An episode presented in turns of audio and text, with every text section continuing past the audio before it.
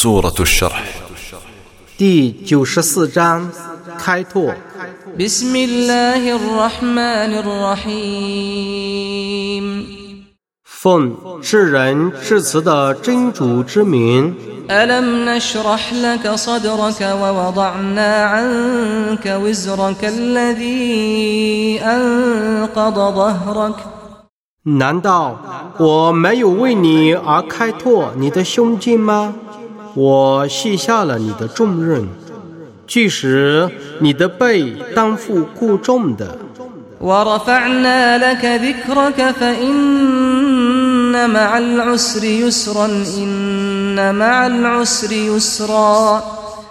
而提高了你的声望，以艰难相伴的却是容易，以艰难相伴的却是容易。